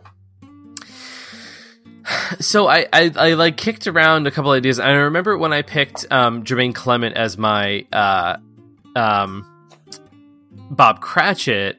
I was like, oh, it would have been funny to have like the Flight of the Conchords guys as the charity collectors. And then I was starting to think, oh, okay, so like who are other like British comedy duo type characters that could fit in those roles? And then I was like, oh my gosh, like the classic, right? I feel like those two play off each other really super well. I think the audience would enjoy like the joke of it being them in these roles and this like cameo appearance. Um, and I like both of them a lot. And I think that out of all the roles in this show that can be played for a little bit of comedy, like the charity collectors can be a little bit flustered. Like you can do it. So they're my charity collectors. I think that makes a lot of sense, and I, But here's the question: Who says the um, that some of them would rather die line? Nick Frost. Yes. Yeah. Yeah. Yeah. Because Simon Simon would be more, you know, stepping aside. Nick would be like gonna punch the guy after that. Like, Yeah. Yeah. Man, that's good, dude. That's really good. I like that. Man, I feel I feel like we are having very like we are go, we are going in opposite directions. But like Euclid said in the fifth principle, we're gonna meet up again at some point later on because like these are Yeah. still working. Like these still work. Definitely. Oh, Uh, I'm curious. You want to do one more? yeah. What the hell not? Let's go for three encore. All right, so this one's going to be tricky. Prepare for it because uh, the last one we're going to do is Tiny Tim. Rule. So, so, so Here's here, yeah, go ahead. rule. We cannot cast any of the Tiny Tims we have actually seen already. Yeah, I think that that that goes without saying. So I think we just- have to, we have to be able to think like. Um, my suggestion was going to be a actor who may not be a child now, but who had a career as a child actor. Alrighty, I'm thinking. Um,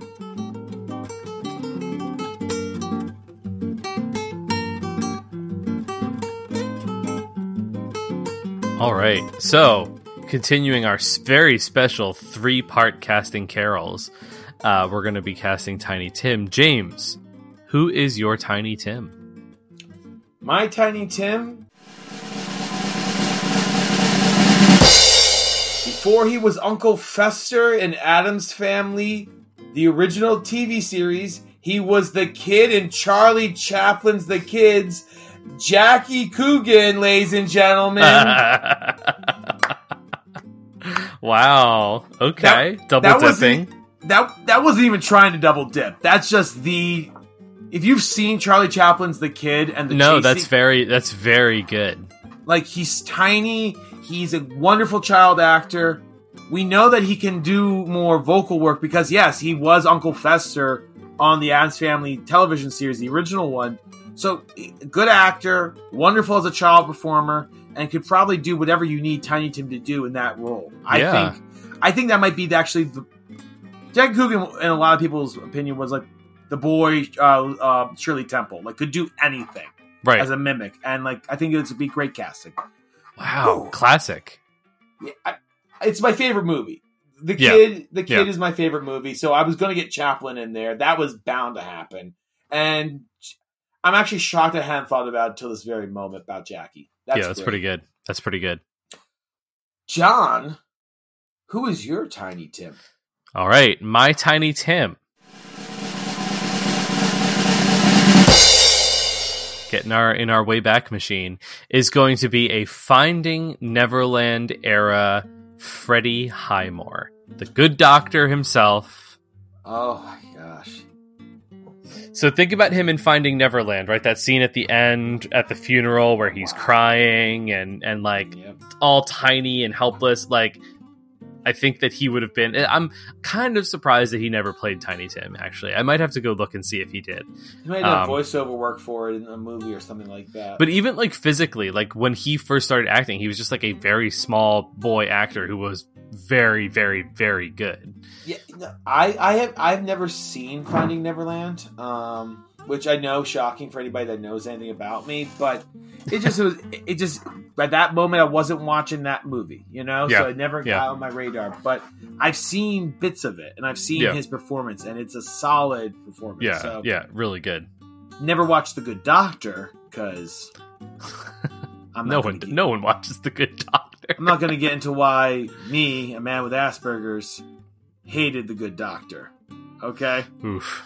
I'm not going to get into the reason why I, a man with autism and Asperger's, hated the good doctor. I'm not going to get into the reason why I felt insulted as a man with Asperger's and autism watching the good doctor. I never watched the episode. I'm actually, I really don't care. I'm Yeah, fine. yeah, I'm, Yeah. I'm fine. Well, listeners, if you think you know who could play uh, the Charity Collectors, or Tiny Tim, or the Ghost of Christmas Future, uh, we're making making up for lost time on this one. Um, That's a you hell of a, are, Wait, let's pause. That's a hell of a sandwich of like of casting carols. Like that. yeah, yeah, That's like that's like big top bun, meaty middle, huge underbun. like that's Yeah. a sandwich. that's almost a loaf of bread on the bottom uh, That- in terms of importance, right? That is yes, indeed. Um, well, you can reach out to us at jacobmarleyisdead at gmail.com or Marley is Dead Pod on Twitter. And you can reach out to us on Facebook if you want. But honestly, who uses Facebook anymore? No, so Um, it's meta now. It's meta. Oh, yeah. Me- I'm sorry, Meta. Okay, You can you can reach out to us on our future Overlord site um, through Facebook, which is owned by Meta. All right, never mind. I'm going to pause here for a second because at Jimmy's Communist Corner, we're winning against these jerks right now. The Yeah. strikes are on. We're John Deere strike. We just won that one. Amazon just got proved that they screwed around on their strike back in early January, so they're getting another vote. Starbucks is going to have a union vote soon. Workers of the world unite. Oh, That's all I'm saying. Yeah, yeah, absolutely. Cut that. um, and if you have any other thoughts, if there's a version of a Christmas Carol you like in particular that um, uh, you have some thoughts about, reach out to us and we'll be happy to talk about them on the air. you know, one of these days we're going to get an email or something like that, and we're going to read something on the air one of these darn days. One day, someday, people will listen to this podcast. Oh, they Um, do. You're, we we know you're out there. We, you're, you're there. How do we know you're there? Yeah, unless you let us know. Right? Um, so some thank yous. Thank you to uh, Ben DeVries for our opening, closing, and interstitial music. I never get tired of listening to it. Thank you to Milo Newman for our great uh, uh, podcast artwork. Thank you to uh, the That's Not Canon Productions podcast collective for having us as part of their team. Um, we really enjoy being kind of in the company of such great podcasts. You can check out um, all of the other shows in their in their collective uh, on their Patreon page or on YouTube. Um, thank you listeners for for sticking with us even after that long hiatus. Now that we're we're getting out some more episodes for this holiday season um, we hope to be regularly updating between now and the end of december for your for your holiday fix. And uh, james what can our listeners do to support us? They can leave us a five star, five star, five star, five star, five star review. they can leave the five star review because that is a way to support us actually. I know it's a a silly thing. I know people you hear it all the time on the, all the different youtube channels but it's what we really need to do. Because i don't understand the algorithm. You don't understand the algorithm but the algorithm understands the algorithm so give us those five star reviews please yeah it yeah wasn't her if you if you enjoy us and you think we're doing a five star job give us that five star review please Well, uh, next week we'll be concluding our conversation about uh, this George C. Scott A Christmas Carol. So make sure that you are, are here if you want to hear about uh, my favorite Ghost of Christmas Present. I'm just going to say it. Oh, oh yes, but you.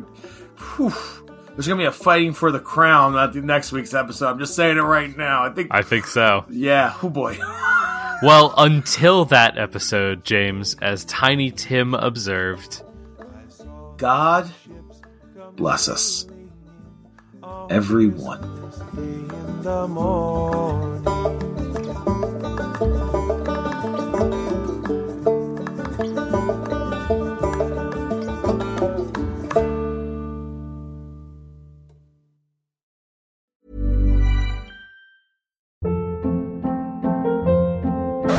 Hold up. What was that? Boring. No flavor. That was as bad as those leftovers you ate all week. Keke Palmer here, and it's time to say hello to something fresh and guilt-free. Hello Fresh. Jazz up dinner with pecan-crusted chicken or garlic butter shrimp scampi. Now that's music to my mouth. Hello Fresh. Let's get this dinner party started. Discover all the delicious possibilities at hellofresh.com.